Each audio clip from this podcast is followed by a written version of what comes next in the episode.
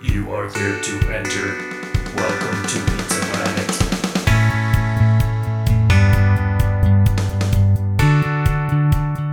Welcome to Pizza Planet. a Pixar podcast. I'm Ben. And I'm Gareth. And we're your delivery guys. bringing you a square box of round, hot, cheesy Pixar goodness. Mhm, We've got a bounty of slices in today's feast, so let's dig in. Welcome to Pizza Planet. Can I take your order? Oh, you want to hear what's on the menu? Well, today's special is on Lightyear. Ben, you got a synopsis for us? I sure do. Today we're talking about Lightyear, and we're going to start it off with a little synopsis. Um, according to Disney Wiki, the definitive origin story of Buzz Lightyear, the hero who inspired the toy. Lightyear follows the legendary space ranger after he is marooned on a hostile planet 4.2 million light years from Earth, alongside his commander and their crew. As Buzz tries to find a way back through space and time, he is joined by a group of ambitious recruits and his charming robot companion cat, Sox. Complicating matters and threatening the mission is the arrival of Zurg, an imposing presence with an army of ruthless robots and a mysterious agenda. Ooh. so uh, I got some stats for you, Ben, real quick on right. this movie. Uh, this movie was directed by Angus MacLean, who um, his earliest directorial work was the short film Bernie. Uh, he also did Small Fry, the Toy Story short, and Toy Story of Terror, one of my favorite of the Toy Story offshoots. Oh, yeah. Um, and then he also co-directed Finding Dory, but this is his first time uh, being lead director on a feature film. Uh, this cast included Chris Evans, Uzo Aduba, I ho- hope I'm pronouncing that right, Keke Palmer, Taika Waititi, Dale Soules, James Brolin, Isaiah Whitlock Jr., Bill Hader was in the beginning of this Oh, movie, and nice. Peter Sohn, the the guy we talked about in uh, last month's episode, uh, who played Sox um, in this movie. He was the director of The Good Dinosaur. Nice. Um, but yeah, this movie was released June seventeenth, twenty twenty two. And there's no box office stats yet because, well, it just came out like we're we're, we're recording this the day after it came out. Oh, yeah. Um, Fresh.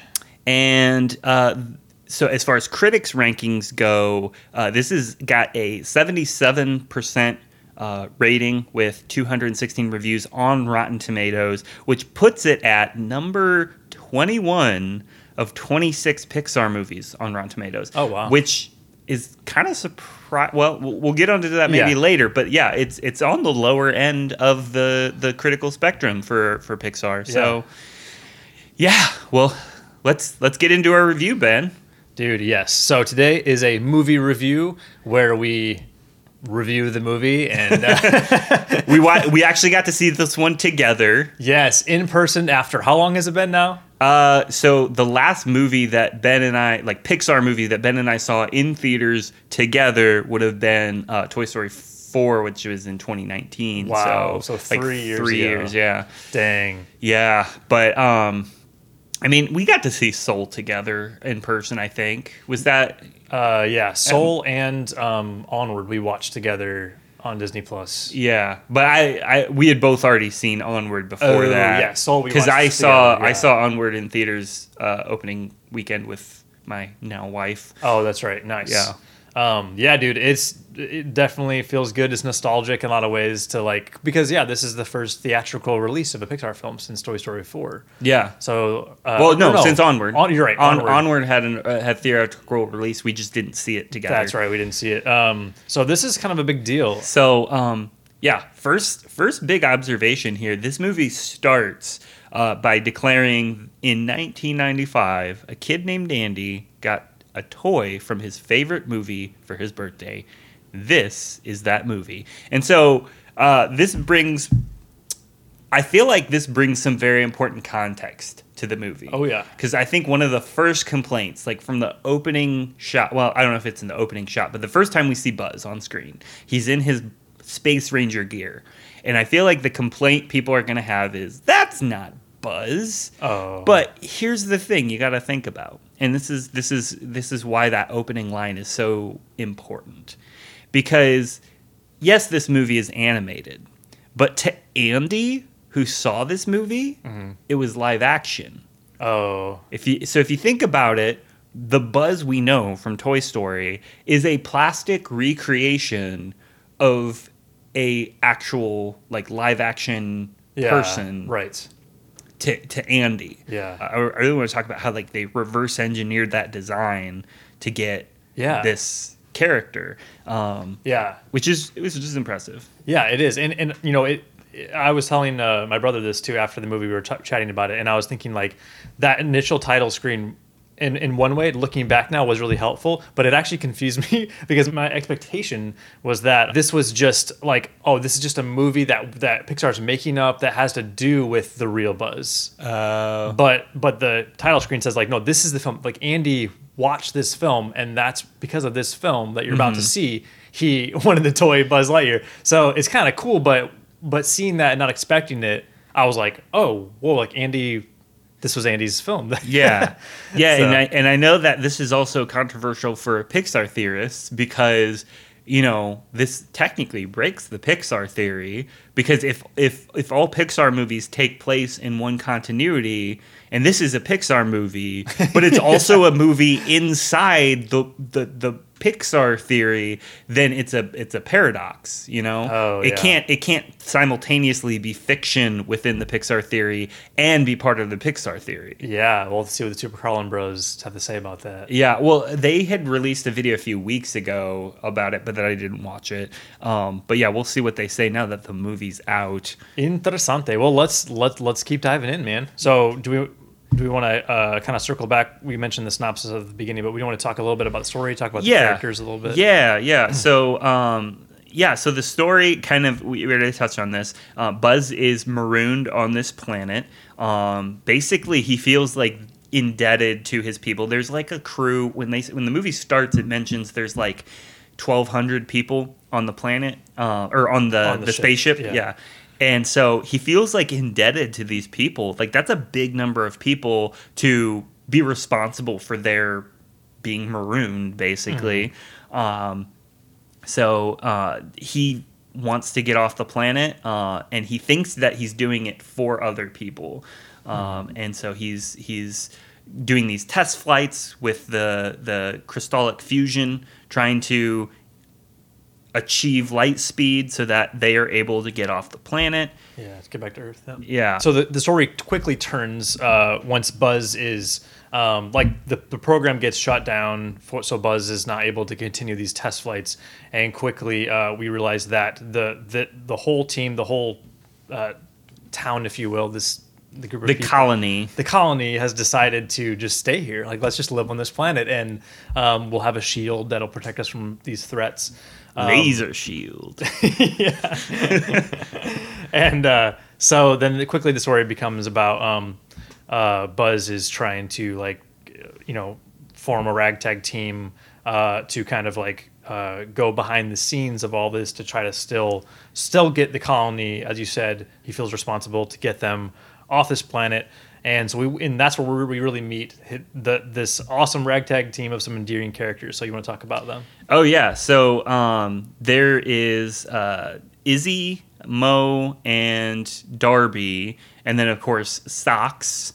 Um, also, there's a robot who is briefly in there in the mix. I forget the robot's name. I think it's like Derek or something Derek, like that. yeah. yeah. I want, and I want to say that's the director. I want to say that's Angus who Oh. plays who plays Derek. But um, but yeah, the the characters are so like fun and quirky and just kind of like they're I mean, they're supposed to be literally ragtag in the sense that they have no qualifications. They're they're just like faking their way through yeah every situation. take it till you make it yeah, and uh, but I love it, and and we got to talk about Sox. So my favorite Oh, yeah. characters in this movie were Mo and Sox because Oh, yeah. I'm I'm a sucker for Taika Waititi who plays Mo. Um, just his his delivery of every line with his with his New Zealand accent is just beautiful. Yeah. Uh, but then Sox, played by Peter Sohn, is really the scene stealer in this I know, movie he's so funny. Oh my gosh. he's he's the best part of every scene that he's in and yeah whenever whenever he has anything coming out of his mouth it's always like well of of course that's like the cutest thing you've ever heard I know. um like my favorite scene with him is when uh, Izzy starts petting him and he's like purring and he like rolls over on his back so she's like petting his belly and he- he- Buzz hears the purring and he's like you broke my cat and she's like no he's just purring he's like really Sox do you like that and he's like, yes, something, yeah, yeah. So many good one-liners from Sox. I'm like, Yeah. Yeah and I, I love Mo's character going back to Mo just because uh, he's he wants so badly to be helpful. And I feel like Yeah. there there was a way they could have executed this character that would have been like very forgettable, very like unrelatable. But honestly, there was a few like heartbreaking moments because you can tell like deep deep down like he he's not he's not just trying to uh, be helpful for helpful sake. It's like in his character that he's determined Yeah. to be of use. And so they do this whole gag with a pen. Like he finds out that his suit is the only suit with like a pen in it. Yep. And he's like, Do you need a pen? Do you need a pen? like the whole movie, he's just like, Do you need a pen? And so it just it drives home this this need um to be needed. And like that's resonates I feel like with every person Yeah. um, wants to be needed and uh, but just yeah i feel like the way they did it could have come off as more jokey than Yeah. character building but the way i read it and like definitely in the performance of the animators who animated mo you can definitely see that it is a character thing Oh yeah. um, Oh yeah, for sure. and props to the movie again talking about not being derivative props to the movie for never making a pen is mightier than the sword joke Yeah. but Um, who, are, who are your, some of your favorite characters Oh yeah, I mean, of course, Sock stands out, but um, yeah, uh, definitely Mo. I, I I'm just like I'm rooting for him. You know what I mean? Yeah. Like uh, I definitely root for him and uh, feel for him, and he's he's uh, you know responsible for a lot of some bad things that happen in the movie. And, Oh, yeah. And so every time I'm just like, oh man, I feel so bad for this dude, and I, I can relate. You know, I can definitely relate to that, where you just want to help, but you're making things worse. Yeah. you know? And so, uh, the, yeah. Um, so uh, yeah, I like Mo. Um, Sox is great. Yeah, I, I really liked Izzy. I liked I like her uh, her arc and um, and just that.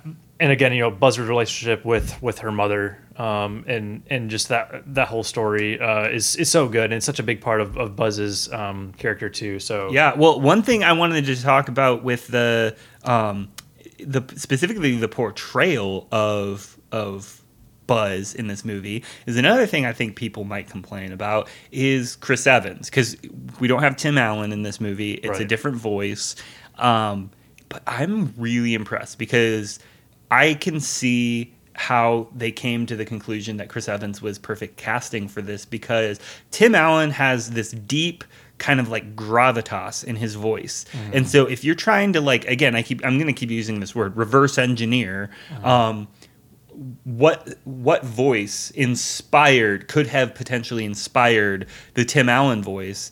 Um, Chris Evans' voice makes a lot of sense. He's got a deep voice. He had he delivers his dialogue with a lot of like Yeah. gusto. Right. Um, and I could totally see how you know Tim Allen within within the Pixar world, uh, Tim Allen could have been a voice actor doing an impression of Chris Evans' voice from the movie. Yeah, so right. he's like doing a voice for the toy box, like the the Yeah. voice boxes and the toys and Yeah. stuff.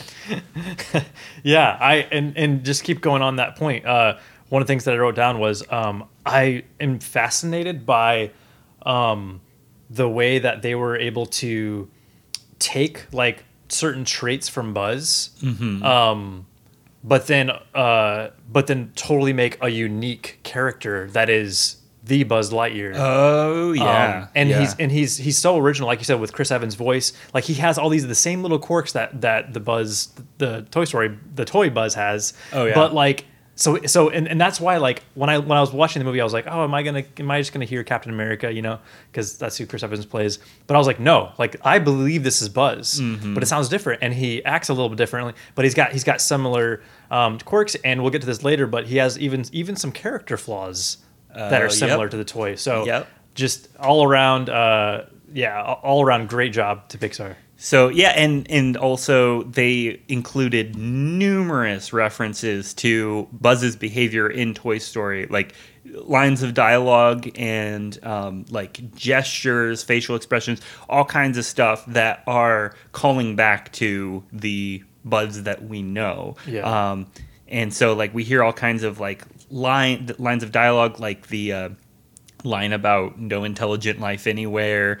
Um, he's like constantly doing like missions lo- mission logs, which Yeah. is like a quirk he has in this movie. But then you're like, oh, like that's where that came from. Like when when Buzz in Toy Story is like always doing his mission log. Yeah. it's just like suddenly I feel like now I'm gonna watch Toy Story and appreciate that even more because Yeah. like that's it's it's a funny quirk in this movie, but it it, it recontextualizes that in Toy Story. Um, yeah, Planet Unstable. I actually, yeah, Planet Unstable. I heard you laugh out loud when he said that. Oh yeah, because is that when he jumps on the ground to like test the stability? like he he does the exact same like jump that that uh, Buzz does on Andy's bed in Toy Story One, and then like um. I'm trying to remember what other lines he says. There was a bunch of lines Yeah, like like why don't they answer? um, but I th- I think my favorite my favorite line that was like a callback to, to Toy Story was um, there's a scene where something happens to Buzz's ship and uh, Chris Evans goes my ship and it Oh, sounds yeah. exactly like uh, the way uh, Tim Allen Allen, says it in Toy Story. It's like he was doing like a spot on impression of Tim Allen in that moment. dude. Hats off to Pixar, man. Like seriously, the way that they were able to do all those tiebacks is like Yeah. amazing. Yeah, yeah, and uh, yeah, I love the uh, the overall design. Like back to the the whole look. Um, I was kind of talking about how they reverse engineered his look, and one thing I recall from being a child is that I was always kind of off put by Buzz's design because he's so bulky and kind of like disproportionate. Oh. Um, like he's got this tiny little head and this really big barrel chest, and um, th- but this movie managed to make that suit work around a human, like a natural human body shape, Yeah. and it simultaneously looks exactly like Buzz, but it's also cool looking Yeah, totally. which which is a hard like you know goal to, to pull off i feel like when you're working with like actual uh, anthropomorphic humans rather than like toys with slightly off proportions Yeah, for real. Amazing. And and even just like the I love the uh the purple like hood. oh yeah yeah the is it called a snook is that what it is Maybe. I because they they talk about it in uh, Beyond Infinity on on Disney Plus. I watched that last night. Oh, nice. Um, the the kind of behind the scenes thing. Uh, they yeah, I, I want to say it's a snook, but I'm not sure. because I, always thought I was wondering like what that was like with Buzz. I thought it was like his like hair or something. I didn't know what it was. oh yeah, And it's like this, but now it's a hood. Like so, it's kind of like cool the way they were able to make that part of the suit work. yeah. Um, but yeah, so and the music in this movie was uh, uh, Pixar alumni Michael Giacchino. Oh, yeah. um, which makes so much sense because the observation I made during the movie while I was listening to uh, the soundtrack, I was kind of tuning in to see what kind of vibes I was getting, and I was like, "Oh, this just makes me think of J.J. Abrams' Star Trek." And then after the movie, I was like, "Oh." Well, that makes sense because Oh. Michael Giacchino did the music in in J.J. Abrams' Star Trek. Nice. So uh, that totally checks out. Heck yeah. Well, yeah. Well, speaking of J.J. Abrams, uh, one one of his, uh, I just love like the way that he uh, would film like uh, a lot of the flight scenes in Star Trek, like the fast pace and quick. And I was really impressed with um, some of these flight scenes that we see with Buzz. Oh, yeah, You know, it just it reminded me of like the way that they like when we first saw Cars. You know, Mm. and the way and they were racing, the way they the way they were able to animate it is very visceral. And these some of these flight scenes were just so cool. Oh yeah, because and we had talked about in our Monsters Inc. episode um, the scene where Mike and Sully are on the door and they're falling, and Oh. how like the, the the way they do the motion blur and everything, it just makes it feel like very real, like very live action, very like lived in. And um, yeah, you're right. They did the same thing in Cars, and then they do the same thing in this, where it, you just can feel the motion. Yeah, when like when, when he when Buzz uh, is like constantly going going faster and faster, trying to approach light speed. It's just like you can just yeah, it's it's Mm-hmm. it's gripping. yeah, and also speaking of Star Trek, uh, I I really kind of attribute the sci-fi aesthetic in this movie to something between Star Trek and Aliens because I really like the way they made it feel like a lived-in sci-fi world, um, and it's not. I, I don't know how to describe it. It just feels like a live action movie, uh, it, which doesn't make sense to describe it that way, but it just felt very real. Mm-hmm. Like there's so much detail. Like every button feels like you could push it. Every lever feels like you could pull it. Yeah. Every um, piece of metal looks like you could like knock on it and you would know what it sounds like. Mm. And it, I don't know. It just not something you see in animated movies often. Um, I Mm-hmm. don't think we've seen a sci-fi epic on this scale animated to this level before. Like I'm trying to think Yeah, of what other that's a good point. animated sci-fi epics there are. There's like Titan AE, that's from the 90s. Yeah. Um, but yeah, it just that I loved about it. Like this movie just works as its own like sci-fi movie. Like it's not just a Toy Story spin-off. it is a no, no. full-blown science fiction like space opera. Yeah, I'm glad that you brought that up because now that I think about it, I'm like, wow, this this world is so uh, unique and it's it's mysterious and it's eerie, and they captured all all it, you know it's just so cinematic, right? It captures all of these um, these moods that are that typically, like you said, or you'd see in like Aliens or something like that. Um, and can I just say, like the just this world of Lightyear on this on this deserted planet. Um, I'm just fascinated by this world, right? Like I am totally drawn in. Uh, there, it's it's a fun movie. There's so much to it. Yeah, I, I remember I said this about uh, about on our Pixar shorts about La Luna. Like I wanted to live in the world, and yeah, it's a deserted planet, but for some reason I'm just like hooked to this world. Like I just am fascinated. It's so unique and it's um, it's it's just awesome. So I, I I'm really I'm really just impressed with the world, the the set design, um, and just the story itself. Yeah, yeah, and to kind of iterate a little bit more articulately um, about, I think what it is about the this specific type of science fiction that I love. Um, I, I I think about movies that are science fiction that use the premise to kind of remove limitations from the plot and characters. Like perfect example is Transformers. Um, in in those movies, every character is kind of like their own Deus ex machina. Um, but a great science fiction, I think, balances heightened reality with grounded rules.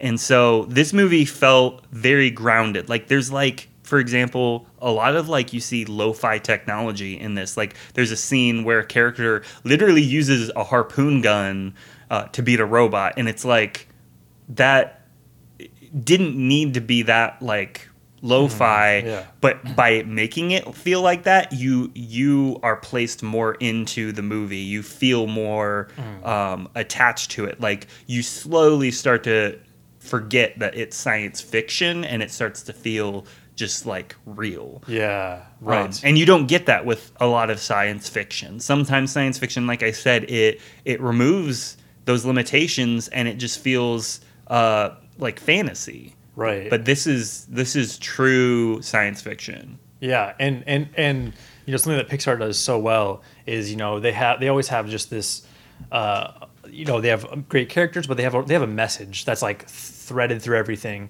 and so and they, they tend to they tend to bring characters like to their rock them to the core, Yeah. where they really have to like learn a lesson or something, which I'm sure we'll get into more. But I love how like you know Buzz's ragtag crew like they clearly are they're inexperienced you know Mm-hmm. and you know thinking of that harpoon scene this guy has no idea what he's doing Yeah. and so it just makes it again more real with these these characters it's not this expert space team you know Yeah. So if we can get into some of the dislikes, some of the things that I wasn't crazy about in this movie, and like to be clear, uh, I don't have like a lot of like really drawn out like rants or anything like that. Um, just a few observations. Like one of the things was the movie started out feeling kind of slow. Um, but for me, I think that was because of the marketing more than anything else. Because in the marketing, you see uh, Mo and Izzy and Darby all throughout, and in this movie, you don't encounter them till much later in the movie. So you're you're 30 minutes into the movie, and you're like, "Where's Zurg?"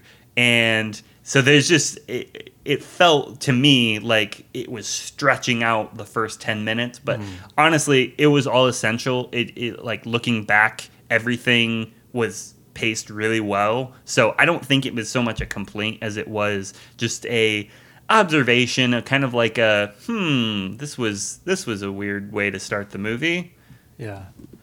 Yeah. Uh, I, I get that for sure. One of the things you had said earlier, you had mentioned like how much you were intrigued by the world where this movie takes place and like the, the the planet and stuff. And I gotta say, I'm a little disappointed that there were no aliens in this film, like proper aliens. Oh, true. Um, Robots, yeah. because there's no doors, no doors left open for Buzz Lightyear of Star Command to even remotely fit into this lore. Um, I would have liked to see some aliens and maybe just a nod to the idea that the cartoon could have conceivably spun off from this movie. Because if you recall, when Buzz Lightyear Star Command came out, the movie, Yeah. the first movie um, that came out before the TV show, um, that movie started with a sequence that was animated by Pixar and it showed all the characters from Toy Story gathering around the TV because I think it was Rex or somebody got their hands on the VHS Oh. for this movie and they're all watching it together and they're like so excited Yeah. that there's a cartoon spin-off of Buzz Lightyear. Right. And so that can't be canon if there's no way for that show to have Yeah. spun off from this movie. Right. And this movie doesn't acknowledge aliens at all. And I, I don't know if you ever watched the show, but the No, show no, is very heavy on aliens. Like Buzz is one of the only humans in the show. Interesting. Yeah. So Huh. yeah, it just that that was I felt like was a missed opportunity. Um, some of the scenes in this also, I will say, were really escape roomy. There's a lot of scenes that clearly were written to illustrate like an area that a character needed to grow in.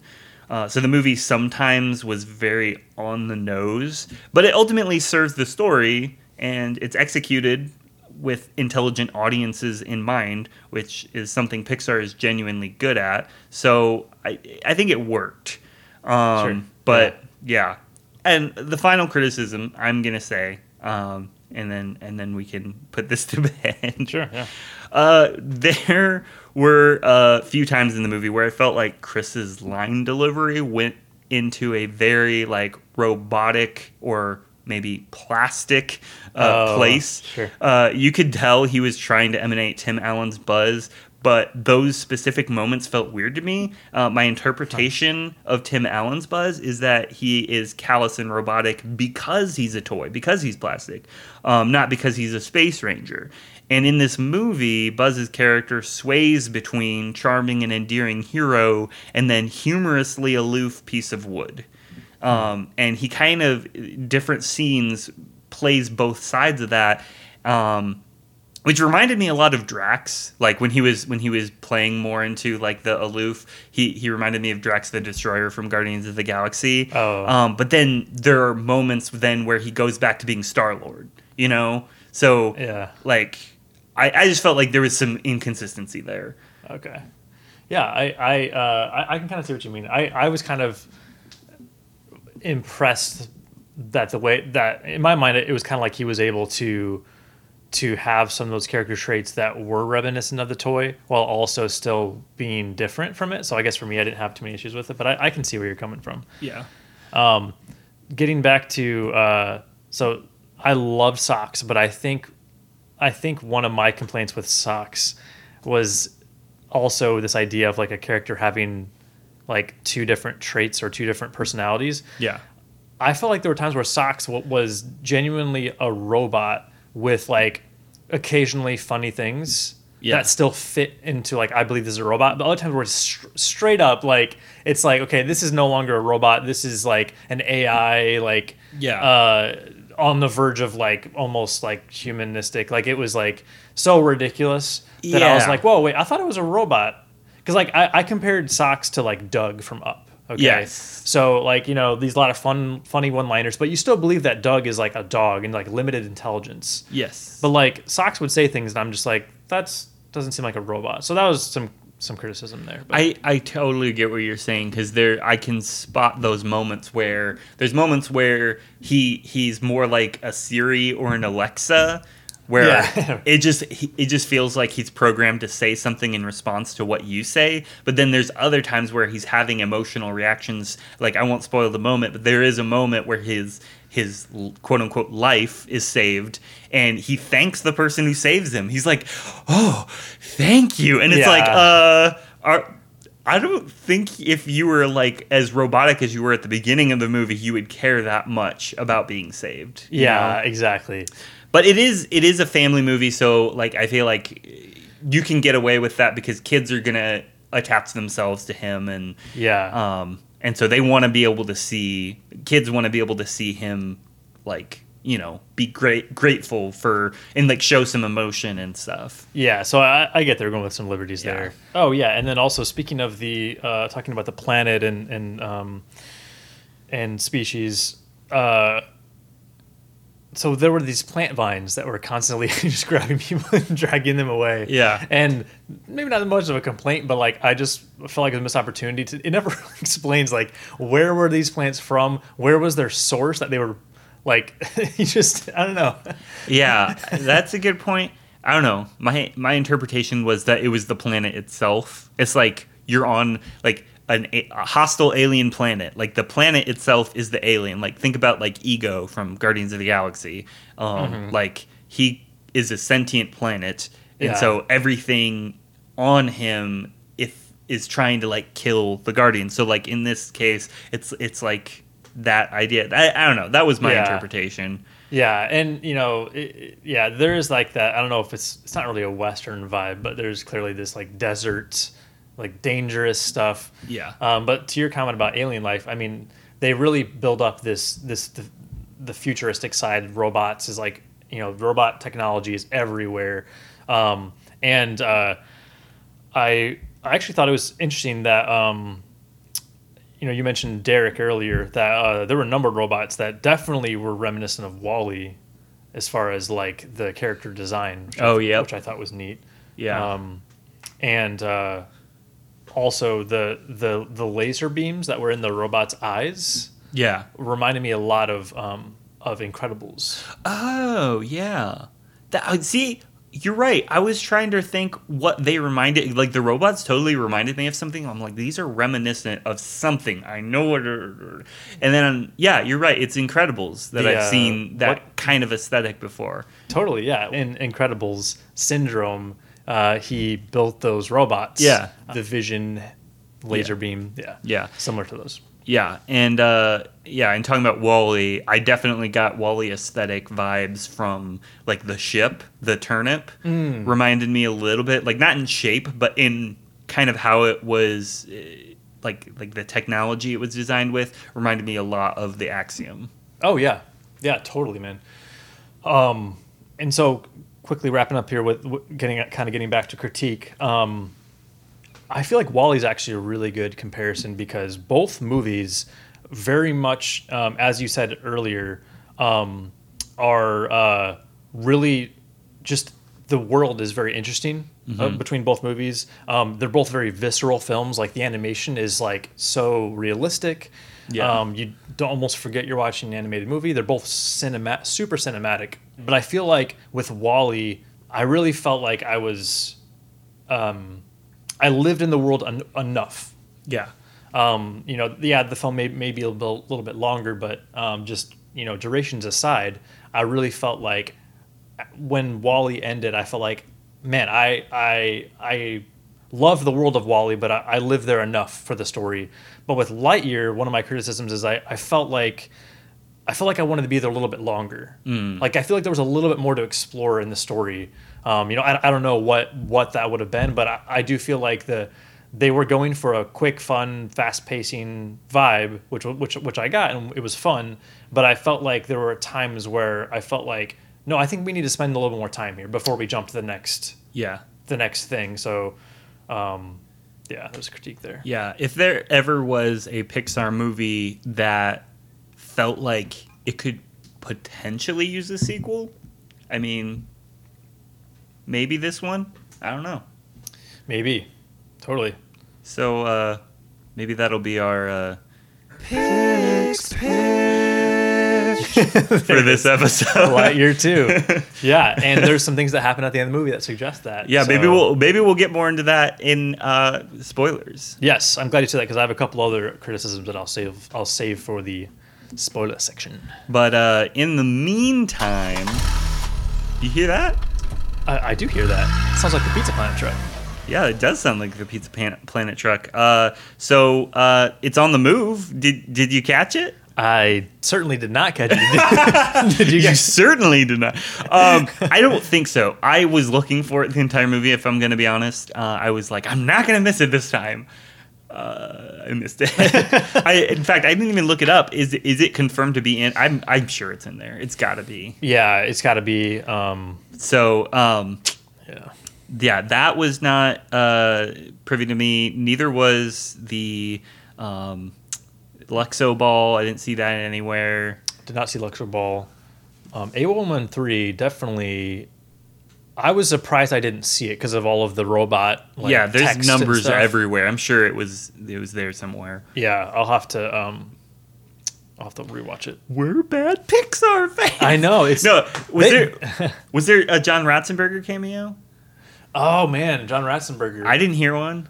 Oh, I didn't. You know, I, I- will say that Pixar's getting they they get more mysterious with it. I, I really feel like they do a, they purposely make them so they're hard to find. Well, it's So- confirmed that he's not in Oh, he's not- Turning Red Oh. or Luca. interesting. Okay, maybe he's just like, all right, guys, I need a little break. Maybe. um, yeah, but there were there were Easter eggs that I did catch. Uh, did you did you catch anything? uh, Easter eggs. Um, well, uh, I remember um, in the theater you mentioned something about on a shelf at the end of the film there were some Easter eggs. Yeah, I asked if you caught any Easter eggs, not me. Well, yeah, but I, I'm saying that I know that what they are, but it's because you told me in the theater. So So you didn't catch any Easter eggs, is what I'm hearing. I did. Okay, I did catch one Easter egg uh, before I let you share yours. Um, Okay. in, in the credits, there was so at the end of the film, there was a at the very end of the credits there was a Presto credits. Uh, on on the in like the one of the last there's like RenderMan, you know, which is their animation software, like Dolby Digital, and then there was like a logo for Presto, which, as we know, is a Pixar short. Yeah. Um, so, but that makes me wonder: is there actually something like uh, like a software or something that Pixar developed that they named after that short? Yeah, so maybe it's not an Easter egg, but I swear I've never seen that before in credits. Yeah, so. I, I've not seen that before either. Yeah, no. Um, so I caught in the mid credit scene uh, when when Burnside is at his desk and he goes, "Laser shield."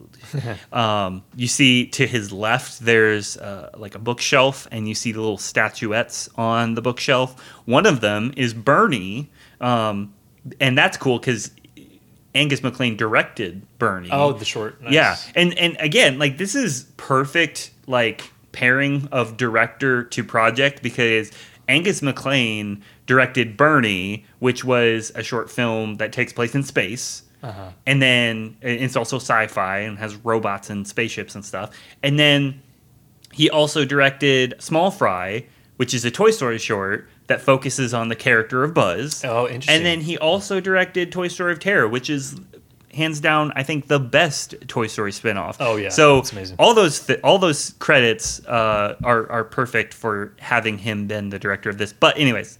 I digress. The other thing I saw on his shelf was one of the little aliens from Pizza Planet. Hey, there you go. There's your alien reference. Yep. yeah. And so then uh, my my takeaway from this is I have something to say regarding the Pixar theory.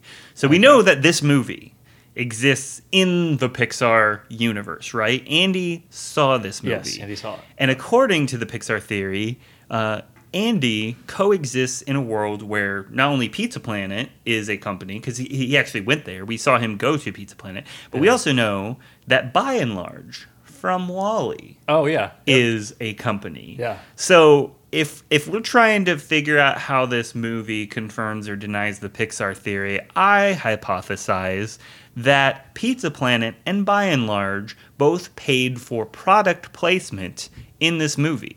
And Oh. the, the little the little alien is the Pizza Planet product placement, Okay. and then BURN-E is a Buy n Large robot. Like he he, Oh, he works on a Buy n Large By and ship, large so he's got to be a Buy n Large product. So he could have been the Buy n Large product placement. Interesting. Wow. That's pretty meta.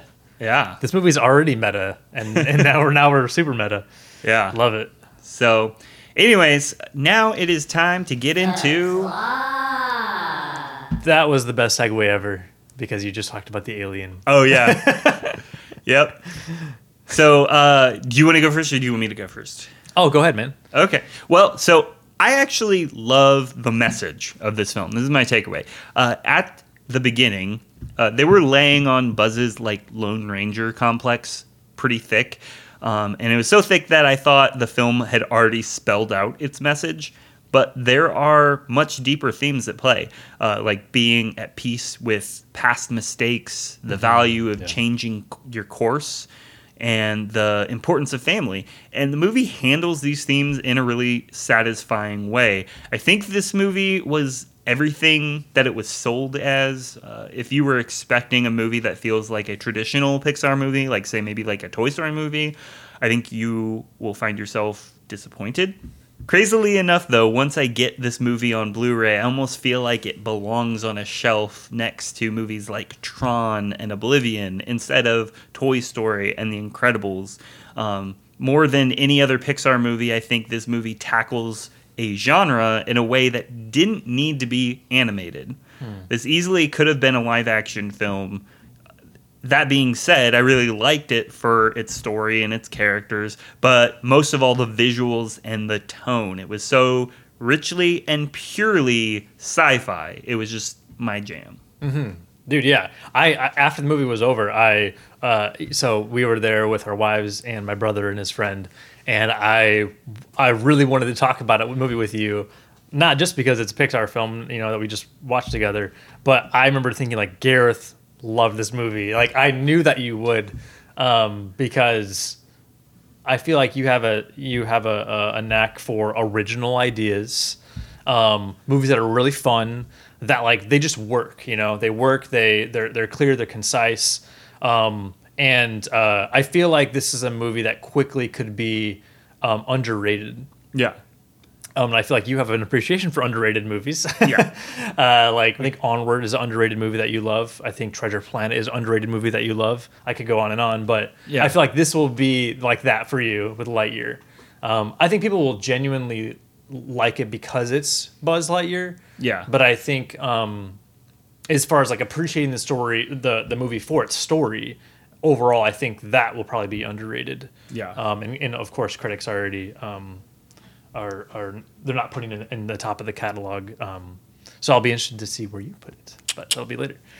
So as far as uh, my takeaway goes, um, yeah, I uh, as you know with with takeaways in films, I really have to I really have to to mull it over a lot before I really am like, okay, I, I get it. So that'll take me some time, but I think for me, as you said, you know, these these messages of learning to forgive yourself for past mistakes Yeah. is huge. Um, it takes Buzz, you know, the whole movie to learn that um, that it's okay to make a mistake and to move on. Um, Izzy actually has a moment in the film where, um, you know, where I think Mo makes a mistake and she quickly is, is to say like, "Hey, it's okay," you know, like we all make mistakes, and so she is like the the counter um, part to to Buzz.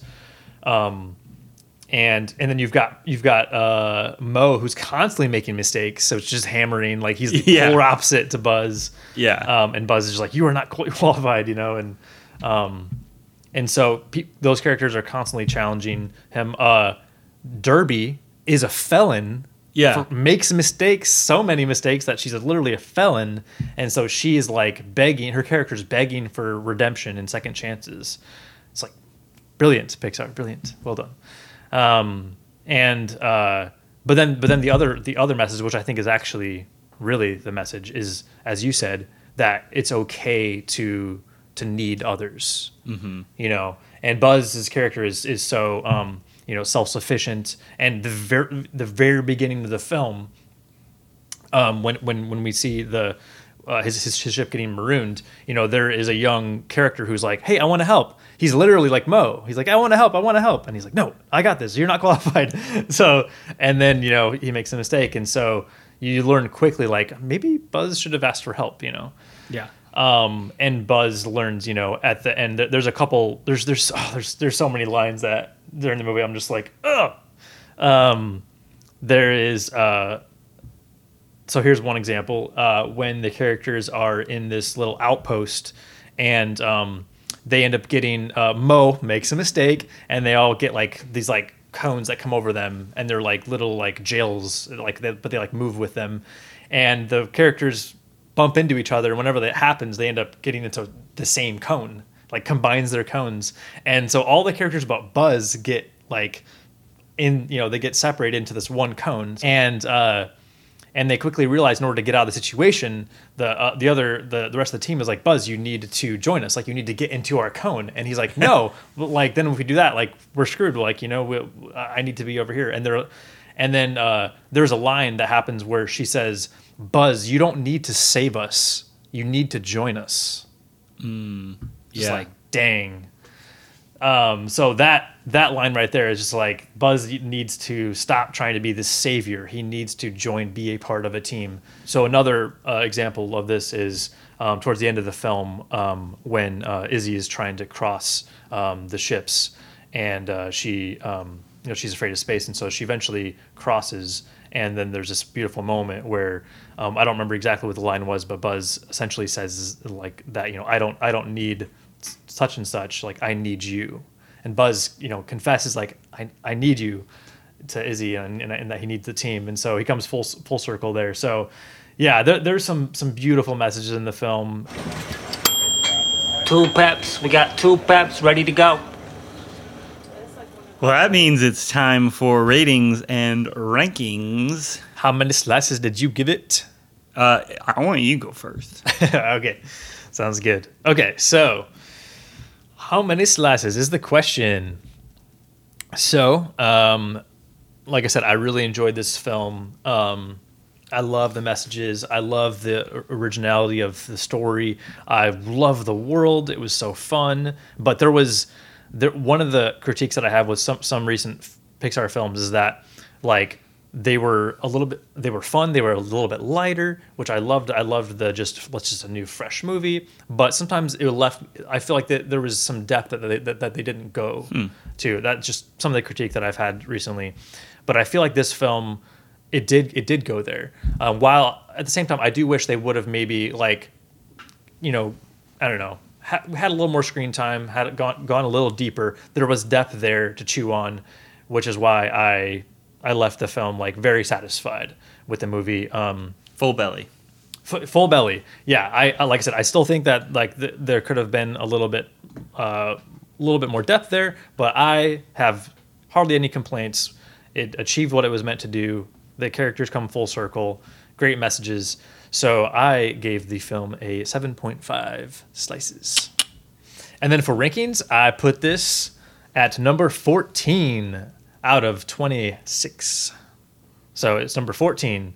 So it's right in my uh, middle of the middle of my catalog, but um, which is saying a lot because my top 10 are like unmovable in a way, and so it's it's getting you know pretty closer. So overall, very satisfied.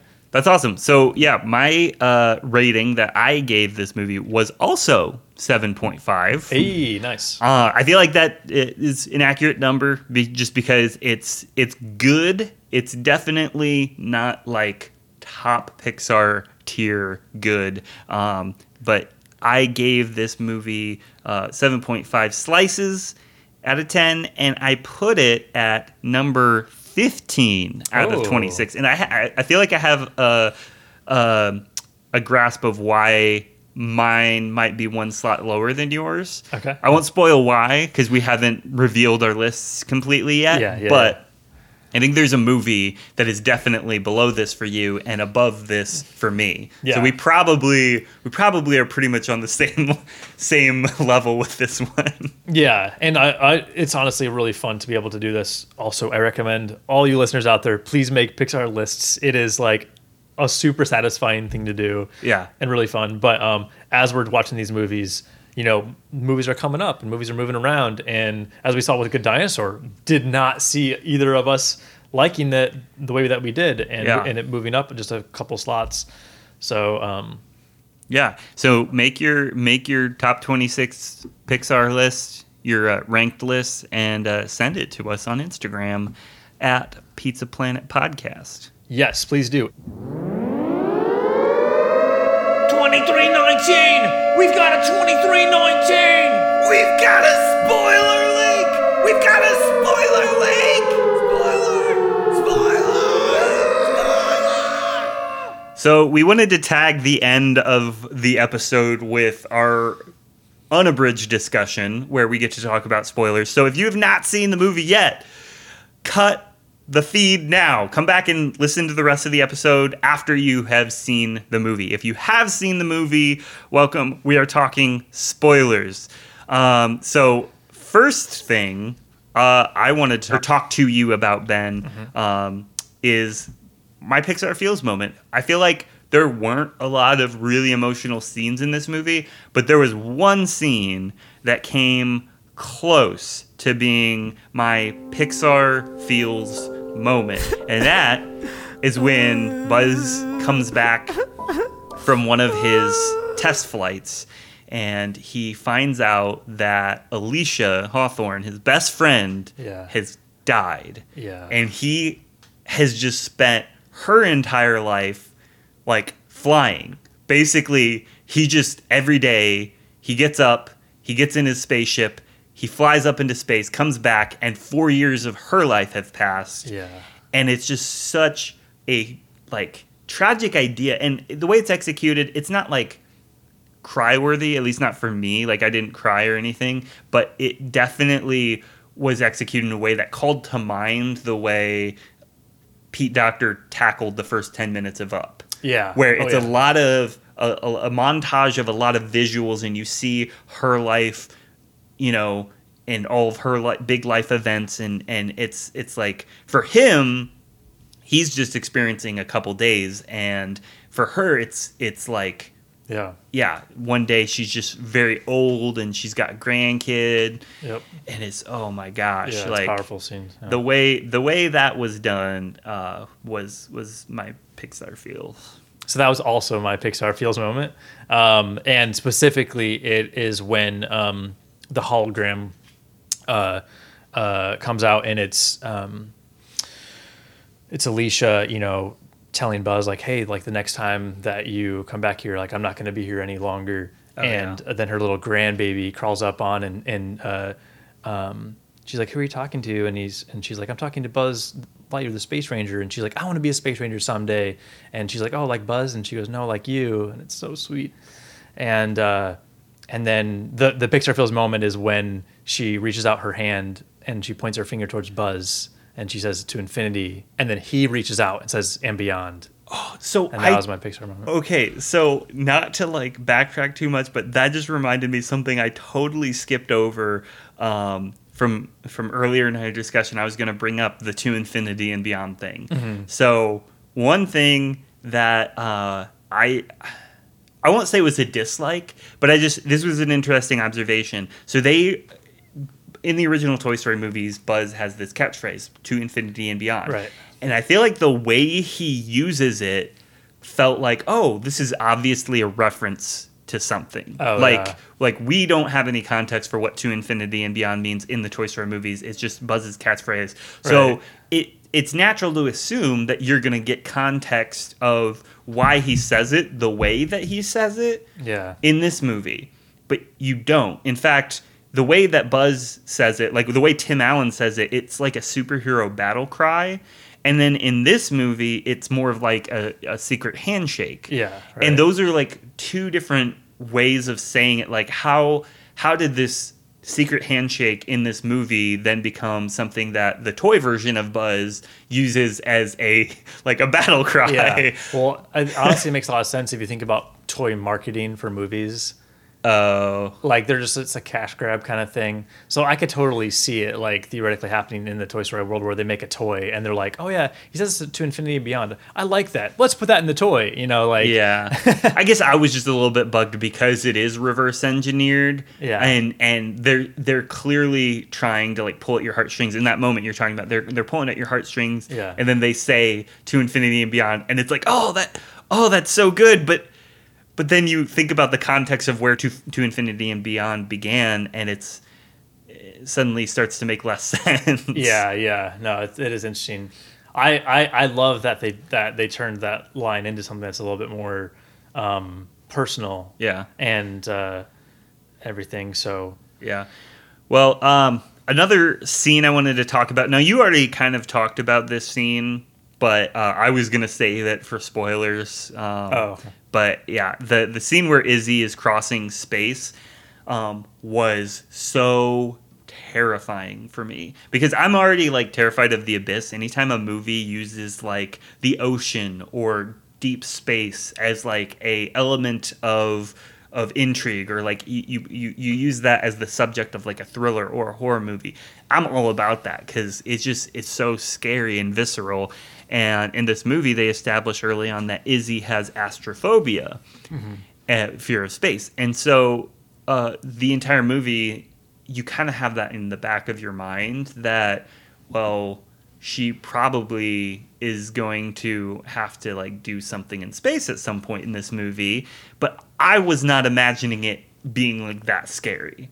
Because uh-huh. like when when when you feel her fear the character empathy that you have with her is is so like strong that Right. that scene it was intense for me it was a nail biter so Oh, yeah. basically to describe to the audience what the, the scene i'm talking about is when she has to free float through space and like aim her body at a at a door to try and make sure that she hits the right spot because once you're in space you're moving in one direction you don't change directions Right. you can't course correct and so that is just like if she misses then she's floating through space forever yeah, um, and then that's also the scene where where Sox starts to float off, and then she grabs him and he's like, "Thank you for saving my life." And it's like, "You're a robot." yeah. Oh, well, Sarah loves Sox, my wife, and she Oh, yeah? literally she when when she almost loses Sox, she was freaking out. And so Oh, when she grabbed Sox, she, she grabbed my arm. She's like, "Oh, thank God."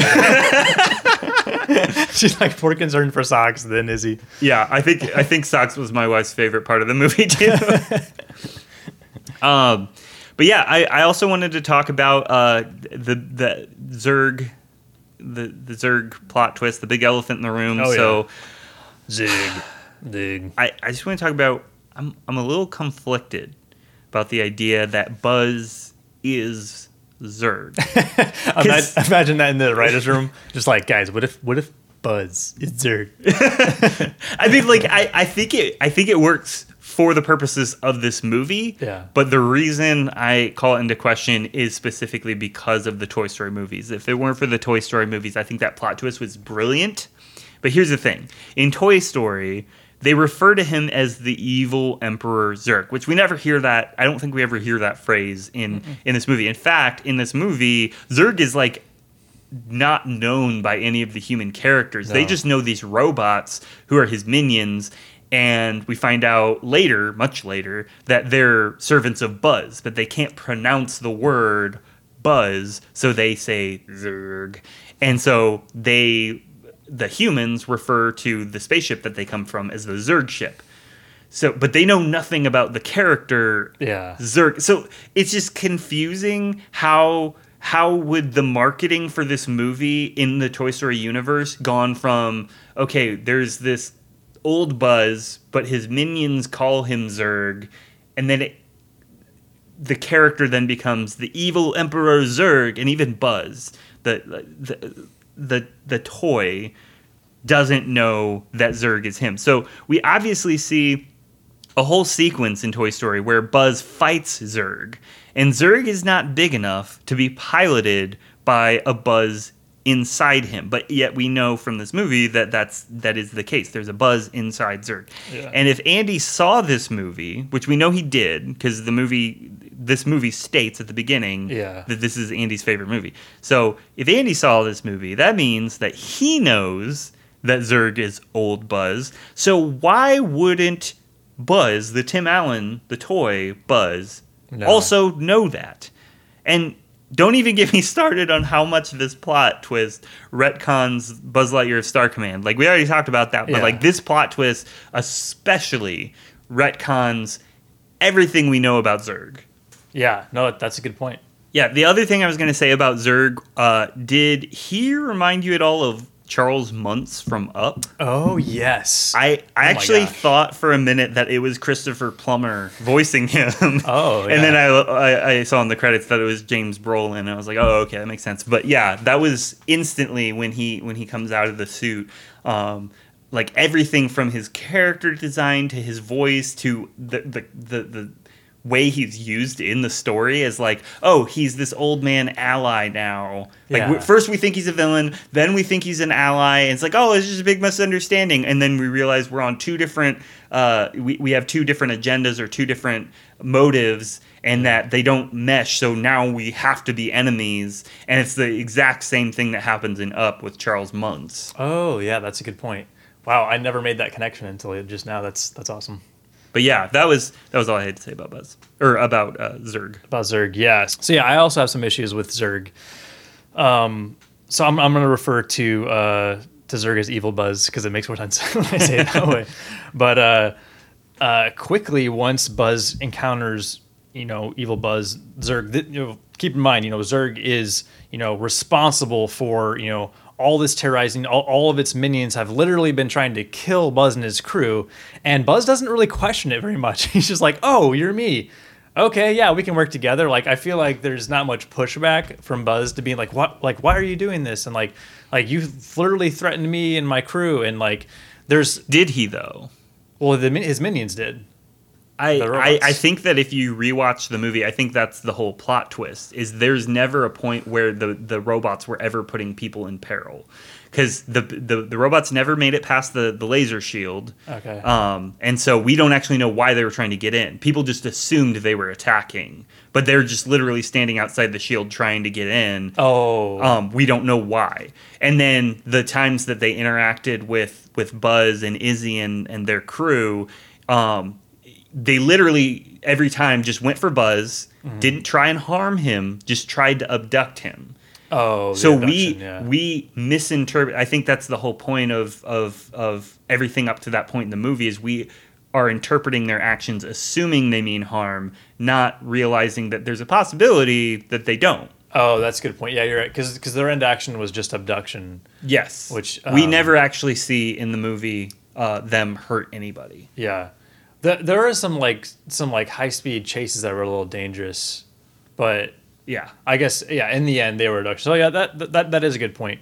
Um, I do think though that uh, for me, my, another issue that I have with Zurg, and this is kind of like my main point of tension, is that I don't fully buy Evil Buzz. yeah, Um, I needed more proof for me to believe it. So like I I, under, I understand his logic of of what he explains for himself. He says, you know, yeah, like I want to, you know, fix my mistake and I've spent, you know, my whole life, you know, regretting this mistake.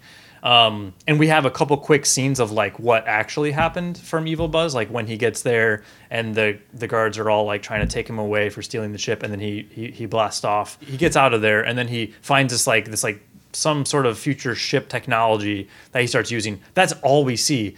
So like we don't really see like his journey of becoming like truly set upon like um like he basically had he has good intentions but they're evil. It's almost like in uh like uh in uh in avengers um thanos right? He's got like these like theoretically good intentions but he's clearly evil right? So i i just don't i i, I need more proof to see like i need to see time with him like you know being alone and constantly just like dreading his decision like i need to see that to really believe like he, evil buzz yeah. So uh, one other thing I was going to mention uh, while we're talking spoilers. Uh, if you have seen the movie, I'd encourage you to watch Beyond Infinity on Disney Plus.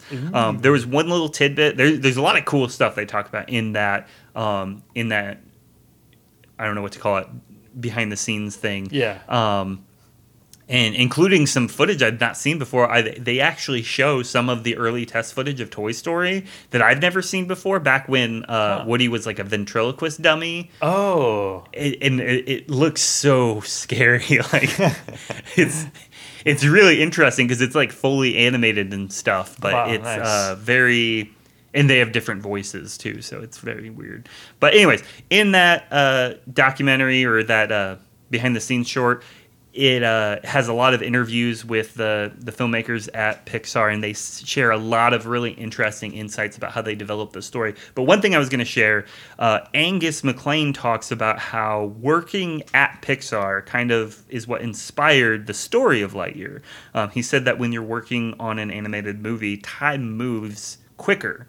So he feels like he's experienced a series of time lapses in his career where he has seen people and relationships just come and go from his life. So it's actually working in the animation industry that inspired this story about Buzz in a situation where time is moving differently for him than hmm. for everyone else. Like everything else around him, all of his relationships are moving much faster, um, while he's kind of stuck moving in slow motion, kind of. Oh, that's and that's and that's what specifically inspired the plot of this movie. So I thought that was like fascinating because they go into a little bit more detail about like the pandemic and and the role that that played in this story too, but there's a lot of really interesting stuff in Beyond Infinity on Disney Plus. dude, well, check it out, y'all. That's really cool. Uh, I wanted to send you because we've talked about this before about you know the Pixar in a box um, course. It's a free course where yeah you can learn about animation.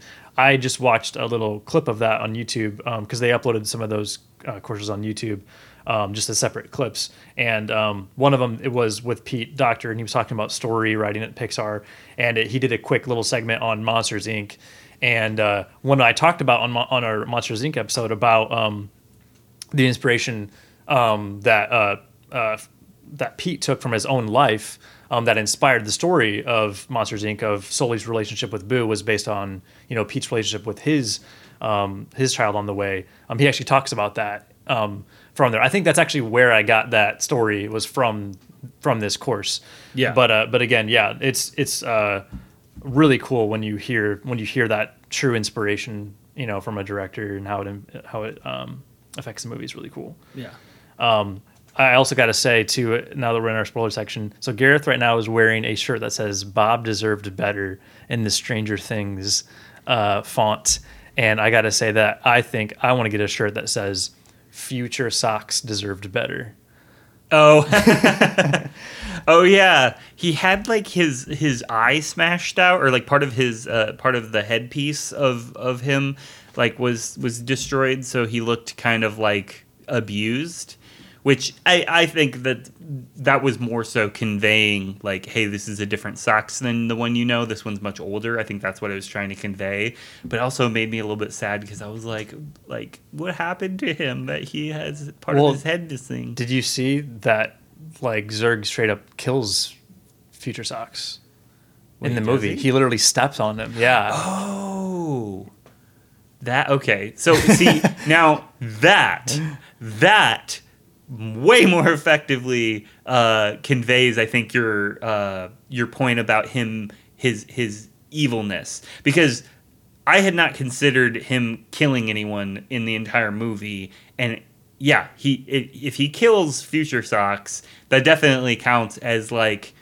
Oh no, he's lost it. He's unhinged. Oh yeah, and, and and you even mentioned that yourself that like there was a turning point, and Yeah. after that turning point, yeah, Yeah. he he not only kills Sox, but he's actually hunting Buzz and the rest of their crew. Yeah. So yeah, So- he does he does snap. I admit that. Yeah. But I thought I guess I thought he was his his actions were more believable because he's like, okay, I have this obstacle in my way. Oh, I see, And I yeah. need to take that obstacle out of the way so I can achieve what I've been trying to spend my entire life doing. Like I can totally buy that an old guy who's been like working his entire life to fix a mistake that he made Yeah.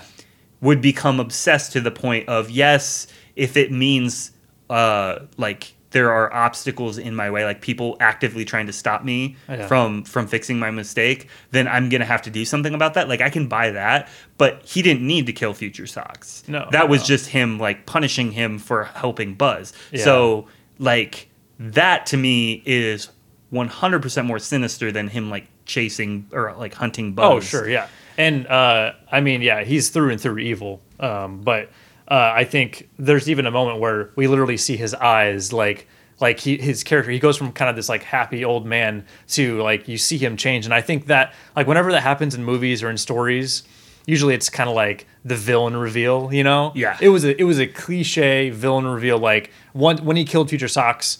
I, I was not surprised. I was like, yeah, like he he's he's evil now. So that that's how I interpreted that like animation like Yeah. shift of his face. I was like, oh yep, I know what's gonna happen. But uh, but no, it, it was it was shocking for sure. And uh, Sarah was not happy. She was like, I wanted I wanted the both Sox Yeah. to be together. Like Yeah, I wanted take both of them home and yeah, care for re- them. repair old Sox. So Yeah. He, he, he would have been like a stray who's like a little mangy, you know, and Yeah. like needs some love. Like, Yeah. But uh, yeah, R.I.P. Well, that was all my notes. Uh, yeah, I think that's everything. Um, oh, Buzz at the very end of the film gets to use his wings. I was like, yes. Oh yeah, the entire movie I was wondering like where are the wings going to come in because because the the toy is so clearly inspired like verbatim by the Space Ranger suit that we see at the beginning but there was no wings on it and I was Yeah. like wait a second why would they why would they add wings to the toy if that wasn't in the movie Yeah. and I was like no this is this can't be the case cuz wings are one of the most like pivotal parts of the suit in Toy Story. Like he thinks he can fly. Like that's the whole thing about his character. And I'm like, they, no, like are they like retconning the wings? But no, it just is something that they add on at the very end. Yeah, and he had like the the uh, rockets or whatever. I was like, yeah. I was I was well I was a little bit scared too because the first time we see the wings, it's like a parachute pack that he puts on, Oh, yeah. and the wings are very short, and I was like, no, no, like he has an impressive wingspan. Like I'm pretty sure that that is like an actual line in Toy Story when Hamm goes, "Impressive wingspan." Like you don't put like little like Yeah. tiny wings on Buzz Lightyear, but then. Uh, yeah, we see the real the real wings added to the suits at the end. and we can finally put the debate to rest. Buzz can fly. Yes, yes.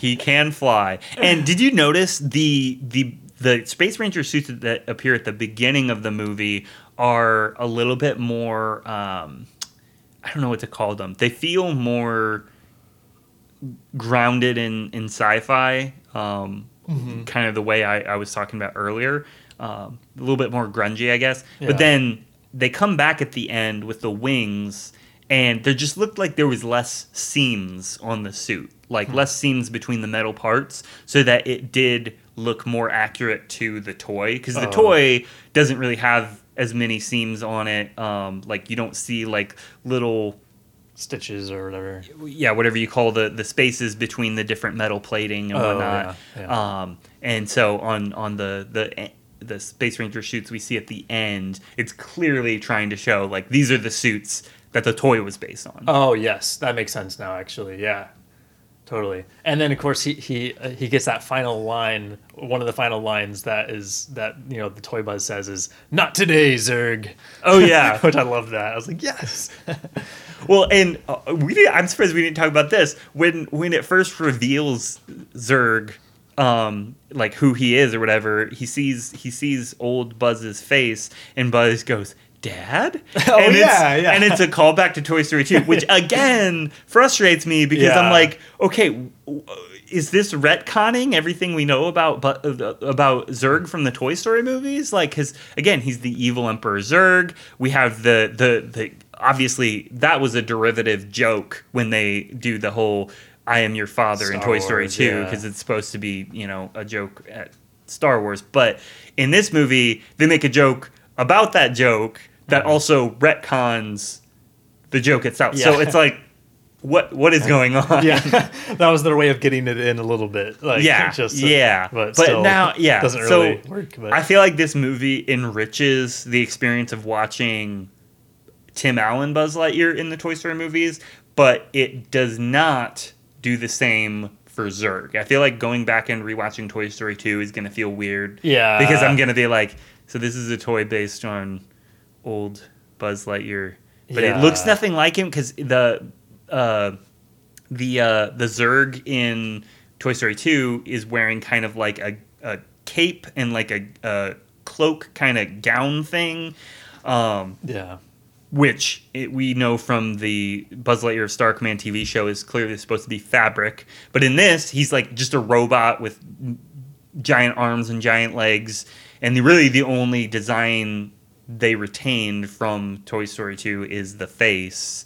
It looks like the same face. So I'm just, I'm, I'm so confused yeah, what they were doing with Zurg in this movie. yeah, yeah. That will be a little strange going back. Um, well, yeah, we'll, we'll we'll have to talk about that when we do Toy Story 2. So Yeah. that'll be fun. Well, that's, I think, about everything. Well, guys, thanks so much for listening um, to this episode, this movie review on Lightyear. And uh, Yeah, in in spirit of this movie, I think maybe for uh, our send off, we should to infinity. wait, wait, hold on before we do that because we have to end that way. We we have to say, please go see Lightyear. Uh, it's so good. Um, go to theaters, man. Go into a physical theater. Oh yeah, with others. and This movie, is in theaters. It's not streaming on Disney Plus. Go see it in the theaters before it ends up on Disney Plus. Because if you don't go see it, Disney's going to be like, oh, well. Pixar is no longer, you know, making money in theaters, and uh, we're gonna we're gonna have to toss all their future movies onto Disney Plus. Or worse, they're gonna just take this one out of theaters and put it on Disney Plus in like a week. Yeah, don't don't They let, won't do that. They, they won't do that though. don't let that happen. The theater experience is so worth it. Uh, there's nothing better than hearing people's gasps and you know so, uh, laughs. You know, in theater is, is always such a, such a good experience. And come on, guys, just wait a couple weeks or however long it is. It'll be on Disney Plus. But go and support your local theaters too. There's a lot of I know mom and pop theaters around here, and it's just cool to be able to support them. So please, And and it's worth it because seeing this movie on a big screen Yeah. was beautiful. There are so many details in the animation and like the scale of this movie.